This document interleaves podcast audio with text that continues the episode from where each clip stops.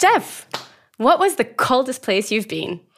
Well, I don't know if it was really the coldest ever, but I do remember the first time that my soon to be, at that time, wife came to visit my family in Chicago. And the poor girl got off the plane at O'Hare Airport, God. and it was uh, 14 below zero Celsius. Oh, God. Celsius. and she just, I remember her walking out of the terminal. She just had this look on her face like, what am I doing here? yeah, welcome to Chicago, honey. But what about you? Shuko, you've lived all over. Where's the coldest place you've been? I remember a winter in Hamburg where we also had minus 21 uh, degrees Celsius, and that was also a shock. Yeah, right. How do they describe that? There's a there's a uh, what for that in uh, in German. Is there? Kalt. Cut.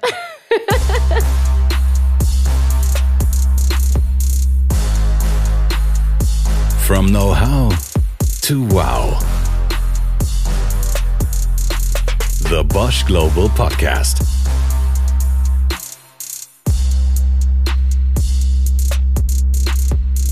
So, Geoff, this episode is about something that we humans have done for thousands of years. We're going to talk about heating our homes. And it sounds easy, but it'll be surprisingly hard if you want to do it right. And by right, you mean if you want to do it sustainably and in a climate friendly way. So, Geoff, imagine we are far south, and I mean really, really far south. We are in Antarctica. A painfully strong, cold wind is whipping in our faces. We are wrapped up thickly from head to toe in windproof clothing. Fortunately, we are wearing goggles and gloves so the icy snow doesn't blow into our eyes.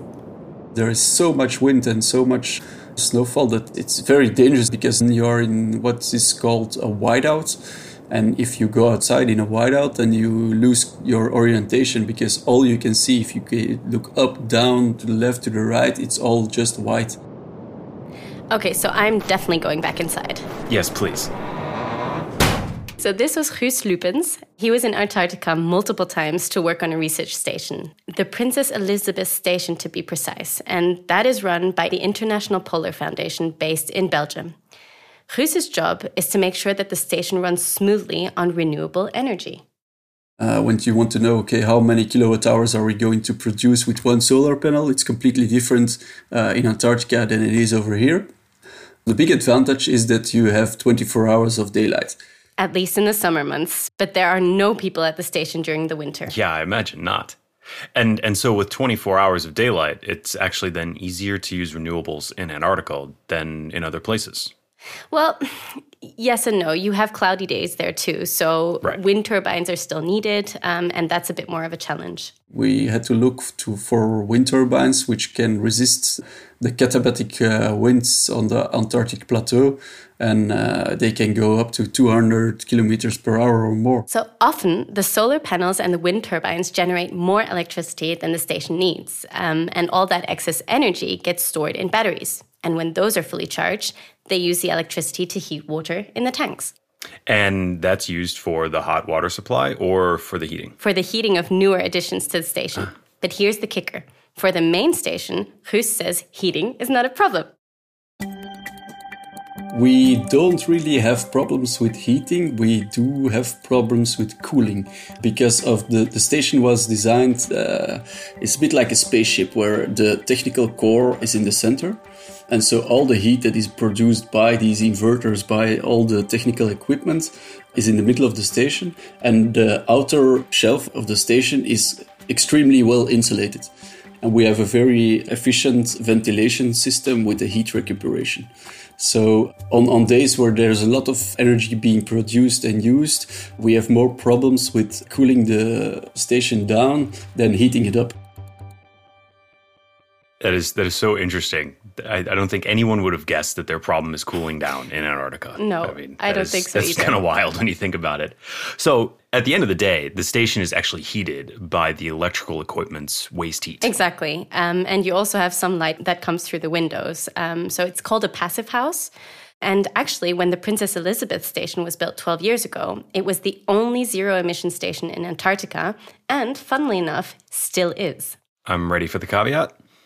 Oh, come on, I want to hear you say it. But, But so yes, the small caveat is that the researchers don't want to sit in the station all the time to do their research. They actually need to be outside. They need to collect samples and data, and for that they use mobile units. Most of them are like shipping containers on sledges. There are some units which have beds inside because some of the scientists they go into the field for multiple days or weeks. There are mobile units with kitchens, there are mobile units with showers, mobile units with labs, uh, scientific labs. So most of them are in the form of a shipping container put on these big sledges which are then being pulled by tractors into the into the snow. that's taking the whole tiny house principle to the next level.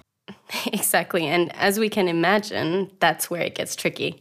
In the past few years, we used a lot of new solar panels. We put them on the sides, on the facades, and on the top of the mobile units just for filling up the batteries. And when the batteries are full, they also send their excess power towards electric heaters. But of course, if there are multiple days without any sun because there's a storm or something, then it's not uh, possible to have enough uh, solar power. And in those cases, they obviously have to use heaters that run on fossil fuels. Um, and of course, they also have uh, backup diesel generators at the research station in case something goes horribly wrong. Well, yeah, for sure. In that kind of environment, you want a little redundancy there. Definitely. I love my job. Why? I don't have to go outside. Ah, yeah. Boah, es ist crazy. Aw, Steffi, I wish that that was caught on the recording. Exactly. I did it. I did it. Oh, perfect. but nonetheless, so okay, so we still have some fossil fuels left to to get out of the whole process. Does Guus also have plans for that? Yes, he actually does. Um, so Guus says that they still have too much electricity, and sometimes they have to turn the solar panels off for days at a time. So he's looking to somehow store that energy. if we can store this energy seasonally, then we could also use it for heating purposes in our mobile units. Now, I understand that experts suggest that we should use excess renewable electricity to generate hydrogen.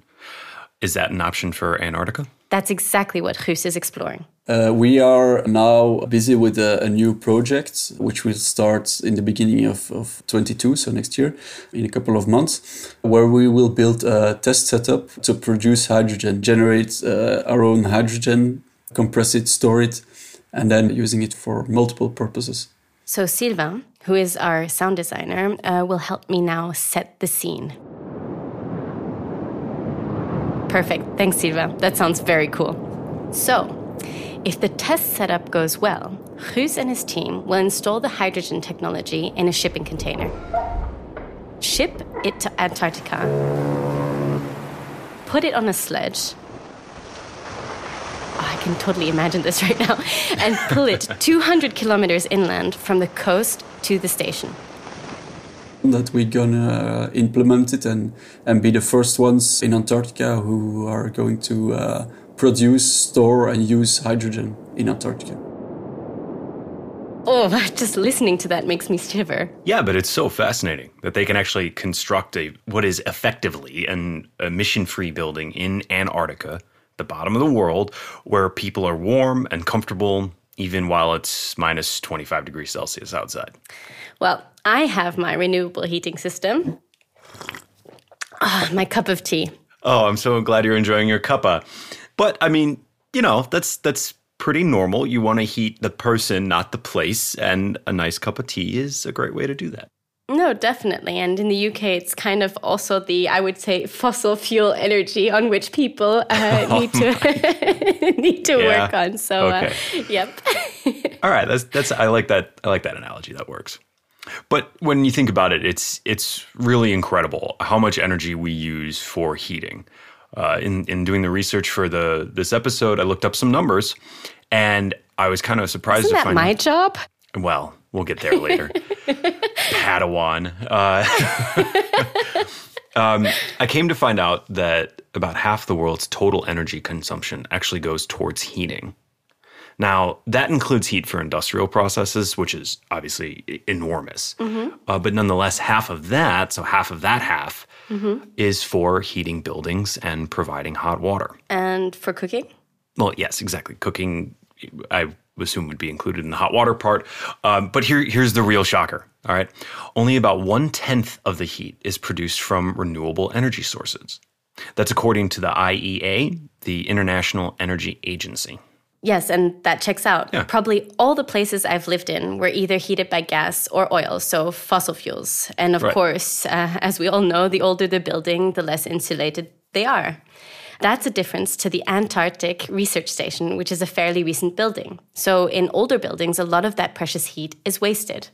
So, Geoff, um, you know, talking about the places that you've lived in, because you've also lived in different places, were your buildings easy to keep warm, or did you have any kind of heating nightmares?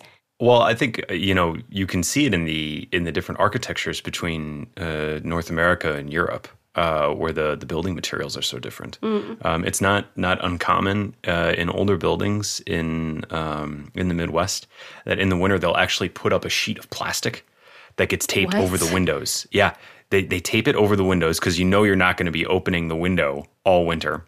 Again, in big contrast to the German traditions wow. of uh, Luftung. Luft. Yep, Luftung. um, and and during the winter, you can actually see that piece of plastic getting puffed in and out while the air is is getting pushed through the cracks of the windows. And so that's that's a method that they use to increase the insulation uh, for old buildings. Wow. Where for anyone who's who's spent any time in Germany, you know when you close one of those windows, it's pretty much like an airlock at a space station. It's just completely vacuum shut. Um, so yeah, it's it's wildly different. Well, I think one of the things that I did appreciate, for example, in English buildings, is their affinity for carpets. They put carpet everywhere. And um, and I think this is this is also something that was good. so in bedrooms I find it quite nice um, because you always have like a, a fluffy or a warm uh, like flooring that you will be walking over. But um, I've had some places where carpet has been in certain rooms where you would not want to imagine. Uh huh? I know exactly what you mean. But but speaking to your speaking to your English example, that that is a big problem in the UK, um, and that's exactly where Tom Collins is from. Homes in Britain are a bit distinctive from most of our European neighbours. Our homes are very old. Many of those buildings, of course, have solid walls. They don't have a cavity or any insulation.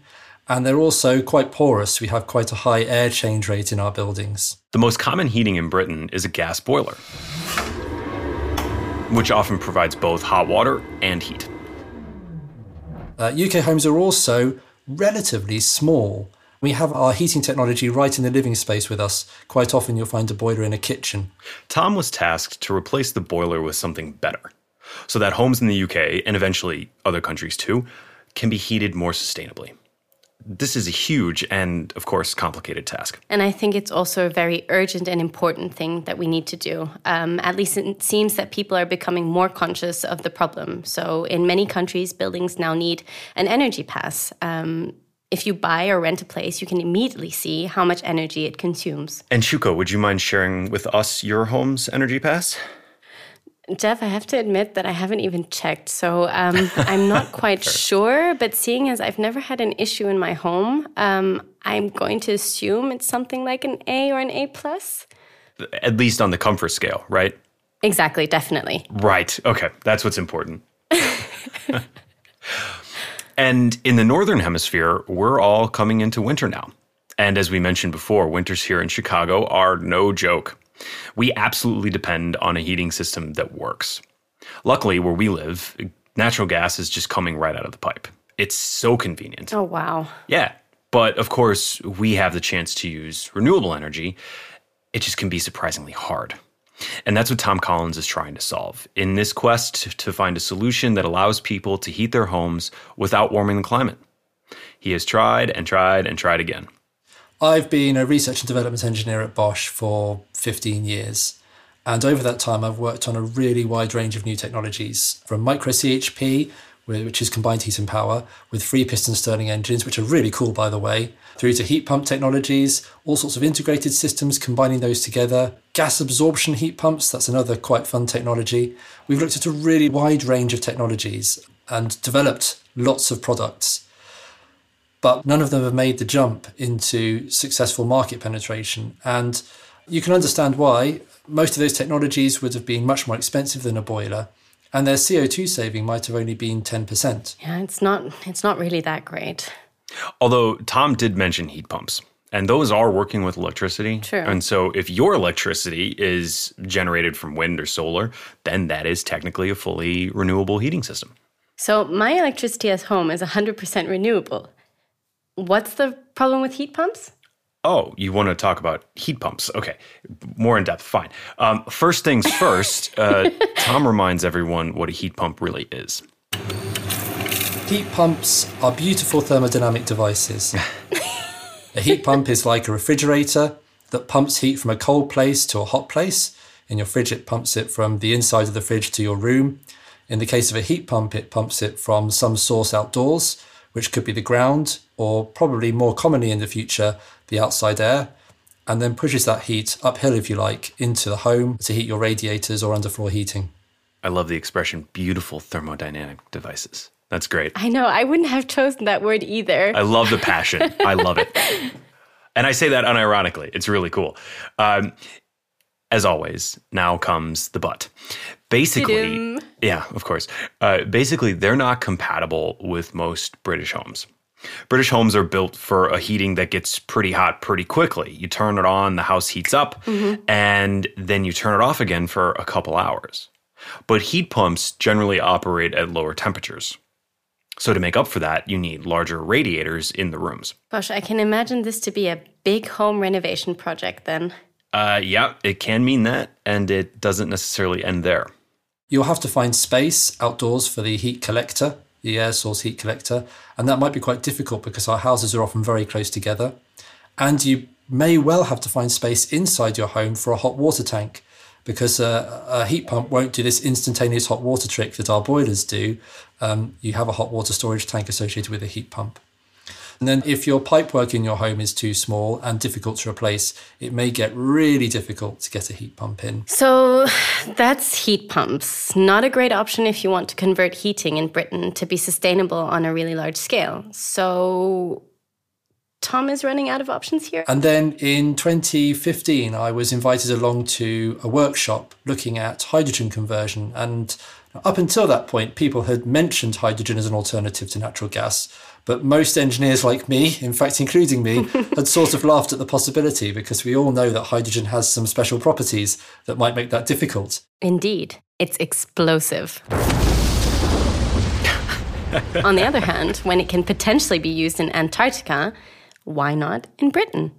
Why not in Britain? Indeed, uh, hydrogen is more explosive uh, than natural gas. That's that's true. But solving that would be a second step. The first question, in any case, was: one day in the future, could we just use the existing gas pipes, the network that is already in almost every British home, instead of natural gas, which is largely methane? Pump hydrogen through it.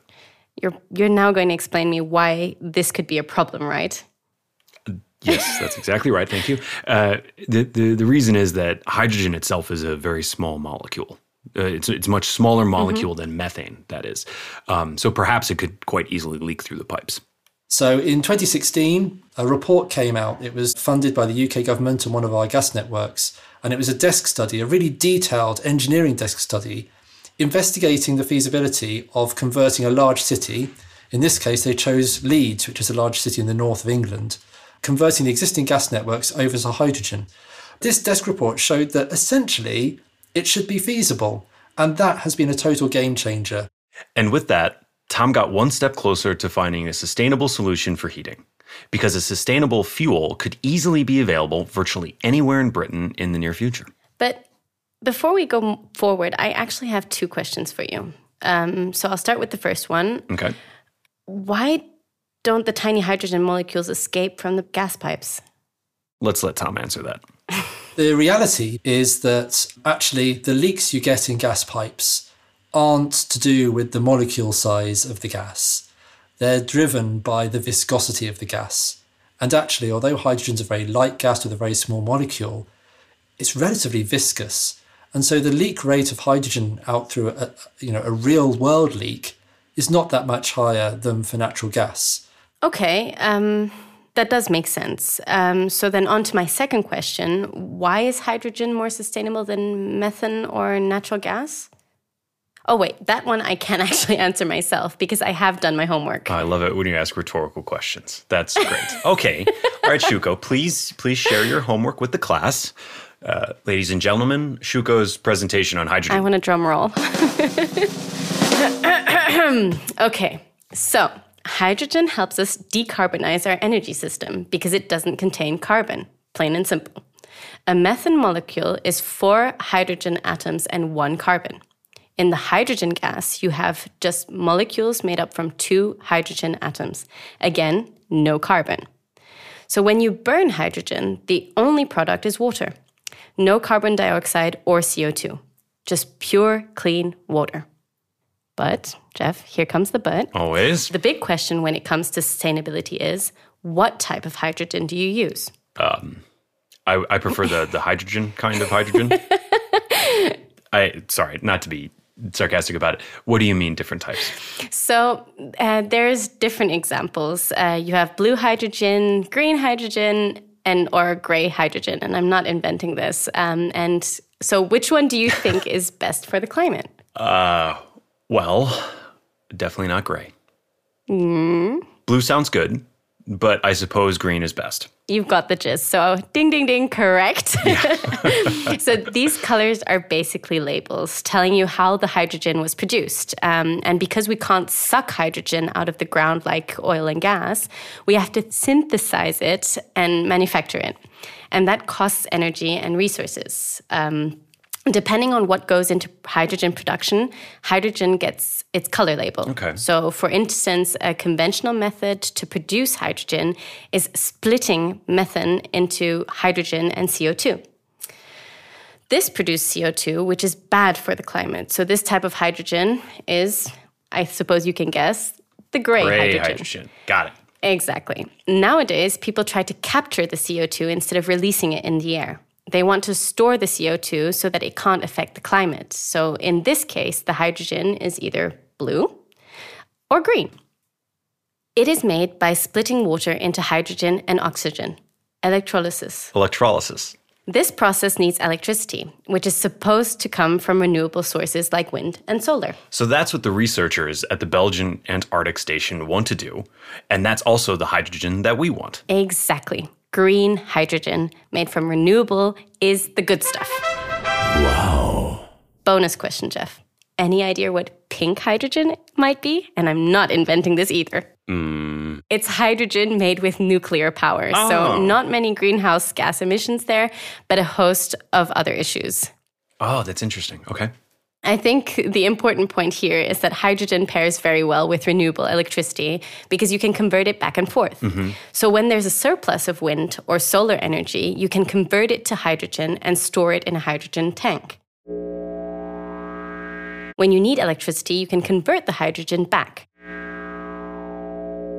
So, it makes the energy system of the future much more flexible and less dependent on sunshine or wind. But all that converting also means a lot of losses. We've talked about this in, in previous episodes. Uh, you always lose some portion of the energy in the transmission process. Yes, unfortunately, we do. So using electricity directly is always the preferred option. But when you can't electrify something, green hydrogen is a good sustainable alternative. This reminds me again of the, the last time we talked about hydrogen on the podcast. That was that was also about converting hydrogen back to electricity using fuel cells. Uh, you remember Mike Foale told Yes. us about how critical these are for space flights, as well as on the International Space Station itself. Uh, you remember he told us about how bitter the cold was in space, and, and Yes. how he found that out the hard way when the heat went out. And as we floated there in front of the window, you could feel the heat leaving our bodies going through the window. You could feel the cold on the other side of that window. And then, because it was absolutely silent, except for our breath or if we said anything, then uh, we started to hear a, a kind of a creak, chink, chink, ding, ding. And that was the metal of the space station contracting as it got colder. Wow, that's that's really chilling. quite literally. And for everyone of our listeners that had not listened to that yet, I highly recommend going and uh, checking out episode five. It's it's really a fascinating episode. But when it works, electric heat should be a good way to keep our home comfy, whether in space or or on Earth. That's what Tom says too. honestly, looking at it, heat should be one of those easy to do things. It's stationary, you don't need all that really high performance. It's embedded in people's homes, it's well controlled, it's well understood. You know, why can't we make heat one of these easy to electrify things? But actually, it turns out, in a lot of cases, heat's one of those hard to do things. And we might have to prioritize hydrogen for it. Right, and we discussed this before. Electric heating can be surprisingly hard to do. Burning fuel in a boiler is much easier to accomplish. And that's exactly where Tom is at right now. Remember, when we left off, when he realized hydrogen could actually be delivered to homes using the existing gas pipes. Mm-hmm. That was the outcome of a study which was presented to him at a workshop. And I was absolutely blown away. I couldn't believe what I was hearing. Here was a potential technology switch that would cost nominally the same as a natural gas boiler that we have now and wouldn't just reduce CO2 emissions by 10%, they would reduce it by almost 100%. And, and to me, then that was a no brainer. We had to have that technology in the mix. But then, how do you use it for heating? How do you build a boiler that burns hydrogen instead of methane? Mm-hmm. There's this myth, there's this understanding. Everybody knows it's just not possible to have a hydrogen boiler. And I thought that that can't be true. So we went back to went back to our R&D site at Bosch and a, a few engineers got together and we decided to to build one. We got a scrap boiler.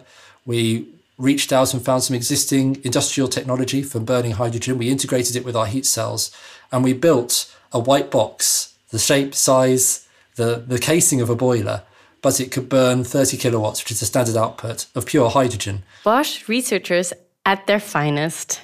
It works.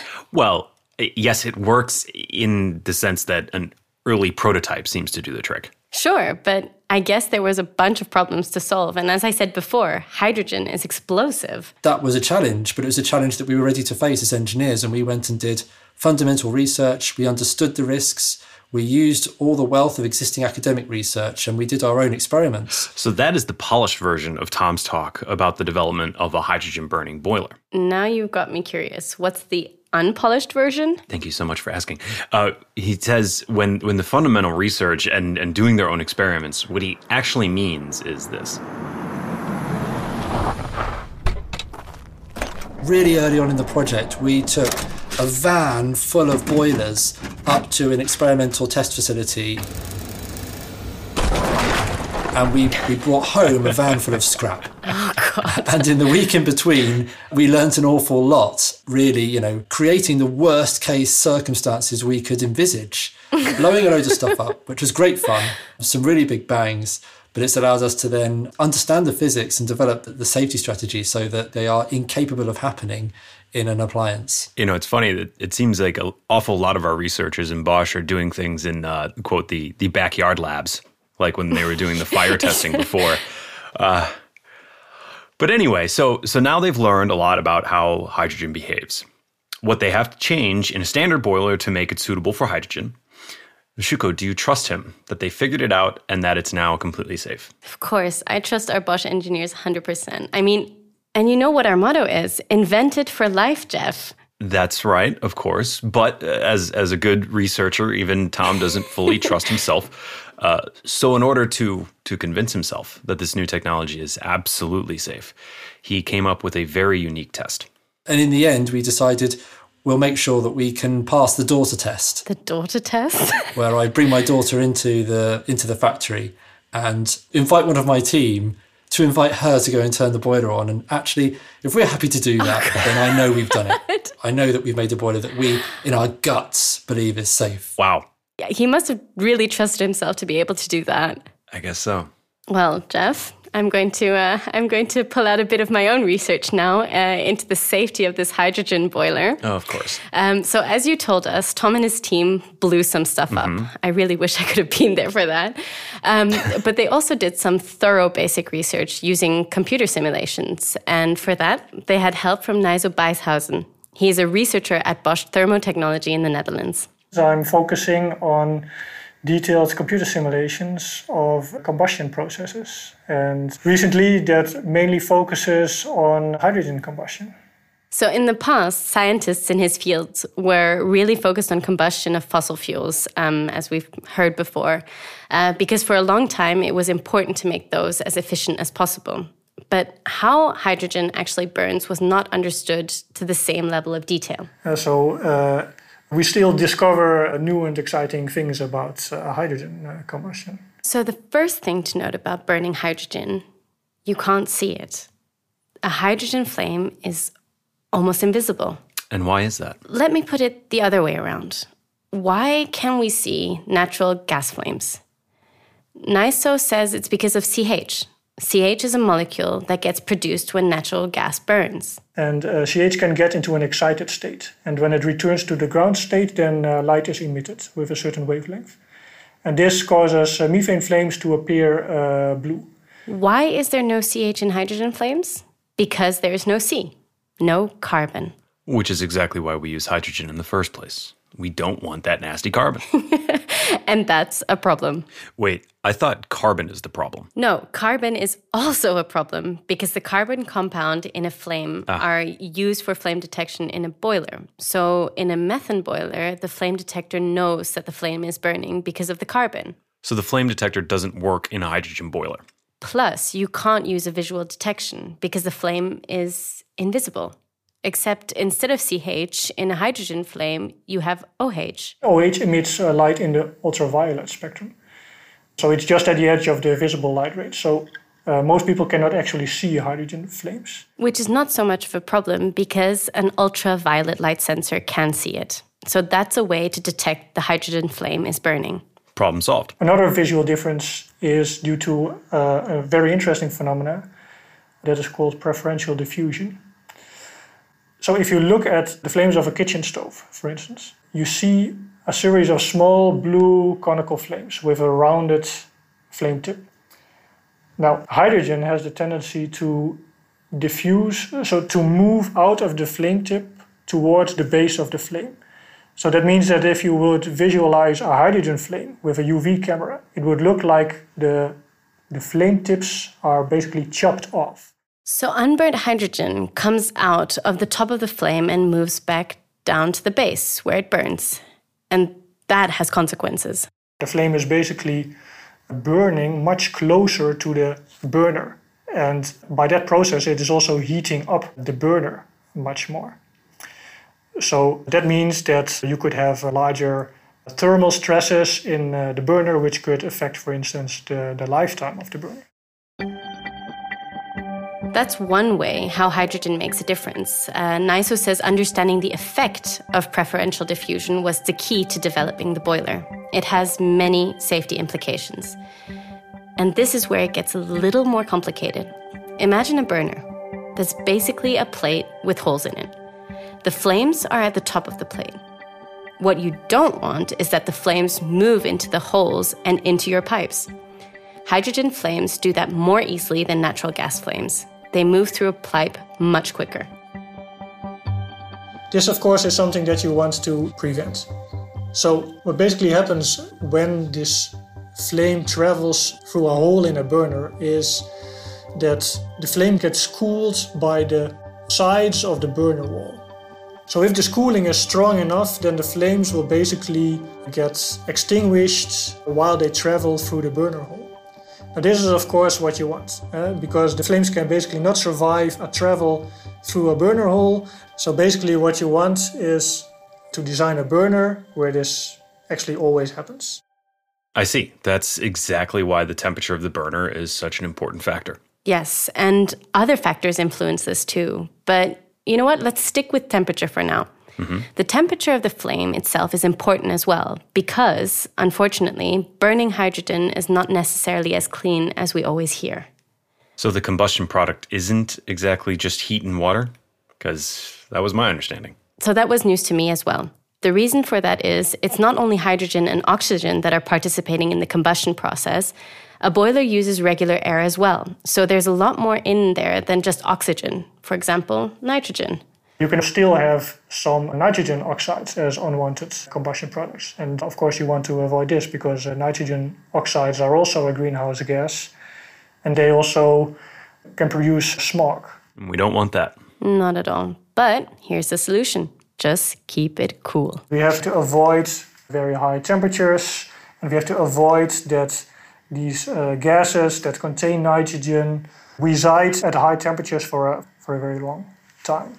So that means that if you design uh, a boiler, we have to make sure that the flame temperature is very low. So we add a high amount of air to the fuel. So the fuel to air ratio at the point of combustion is very low, which reduces the flame temperature. As we can hear, there's a lot of things to consider. Nijso and his team built up all of this from theoretical knowledge and used it to run computer simulations. Many different factors were considered. Um, things like how big do you want the flames to be? How close should the water pipes be to the burner? What is the ideal thickness of a burner plate? Computer simulations help to find that sweet spot, the ideal combination of all of these parameters. It is easy in the computer simulations to change the design, to rerun it, and to basically test a large number of different types of burners before you actually go to a manufacturer and say, okay, now we want to have this burner with these specifications and test it in the lab. So before you go to the lab and actually test a burner, you have virtually tested uh, a large number of, uh, of burners, which can save you a lot of time and, and money in the end. And that's literally how the theoretical side of the project worked out. And with all that data and the recommendations from Nijso's team, the engineering team around Tom was able to eventually build a boiler that burns hydrogen. Mm-hmm. When they first turned it on, though, it was pretty anticlimactic. And uh, the first moment it lit, we didn't even know it had. It was so smooth and so quiet and worked so well. None of us, it was only when the computer screen told us that we'd successfully lit the boiler that we knew. And that was a beautiful moment. It's almost like the first time you drive in an electric car. It's barely noticeable whether it's on or not. But what Tom and his team did for us, it is put some microphones up close. Okay. So the first thing that starts is the water pump. So we've got water circulation running through the heating system. That pump switches on. The water's now moving through the system. The second thing we hear is the fan. The fan's ramping up, modulating, and achieving a stable speed, providing the air needed for combustion. Next, we start a spark. We don't want to inject gas before we've got a spark there to light it. We want a controlled combustion process. But almost at exactly the same moment, in comes the gas valve, that deep clonk. And that then the gas flows, primes its way through the system, and enters the burner. And with hydrogen, that's fast. So almost immediately, you hear the flame. And we're right up close to it. You can hear that burner light, another little dull thud noise. But outside the boiler, you've noticed nothing. In fact, our boiler is called the stealth boiler because while we've been right up close listening to all these processes from the room, you've heard nothing. And now we have hot water, sustainably heated hot water. But that boiler we heard was not the prototype. That was a much further advanced device. Because when they had that boiler that could burn hydrogen, the team still wasn't done. Then they wanted to modify this hydrogen boiler so that it can actually burn natural gas. Wait, they, what? They went back to natural gas? yes. Why? Well, because that's what we have in our pipes today. So ah. when, when you buy a boiler like that, you're basically ready for uh-huh. the hydrogen of the future. And those boilers can just go in as a direct, like for like, natural replacement for an existing boiler when it reaches its natural end of life. But then on the day of conversion, you just change over a small number of components in a very short space of time, and the boiler's burning carbon free hydrogen. That kind of felt like a wow moment. It definitely was. Wow. Did you discuss with Tom how soon that day might come? I mean, the day of conversion he's talking about. That's still unclear. Uh, it's possible that the government in the UK will require that all boilers sold from 2026 onwards have to be hydrogen ready. Until then, the hydrogen ready Bosch boiler will go through some pilot projects. Mm-hmm. It's currently heating up a couple of test homes. Okay. Um, a bigger pilot project is scheduled for 2022. H100 Fife, which is a project in Scotland, and there they'll be installing hydrogen boilers in 300 homes with real users, real members of the public using them for five years, hopefully. And that was really exciting. That's called the Neighbourhood Trial. Oh, that's cool. And mm. it's the first real step in the UK's hydrogen strategy to demonstrating hydrogen in real people's homes. So I find it really exciting, and I'm pretty sure other countries will look closely because the UK is certainly not the only country where gas boilers need to be replaced with more sustainable alternatives um, over the next few years. Yeah, for sure. Now, there's only one question left, right? What's that? Well, you know, we were talking about hydrogen being explosive, and I mean, is is this going to be safe? Are you asking if Tom thinks it's safe? Well, I mean, will he let his daughter turn on the boiler? Good question. Here's a recording I received from him a few days ago. Okay, welcome to our lab. How are you doing? Good. All right, this is Sam. Hi. Hello. Please, could you walk over there and turn on the boiler? Yeah. While we stand behind this wall.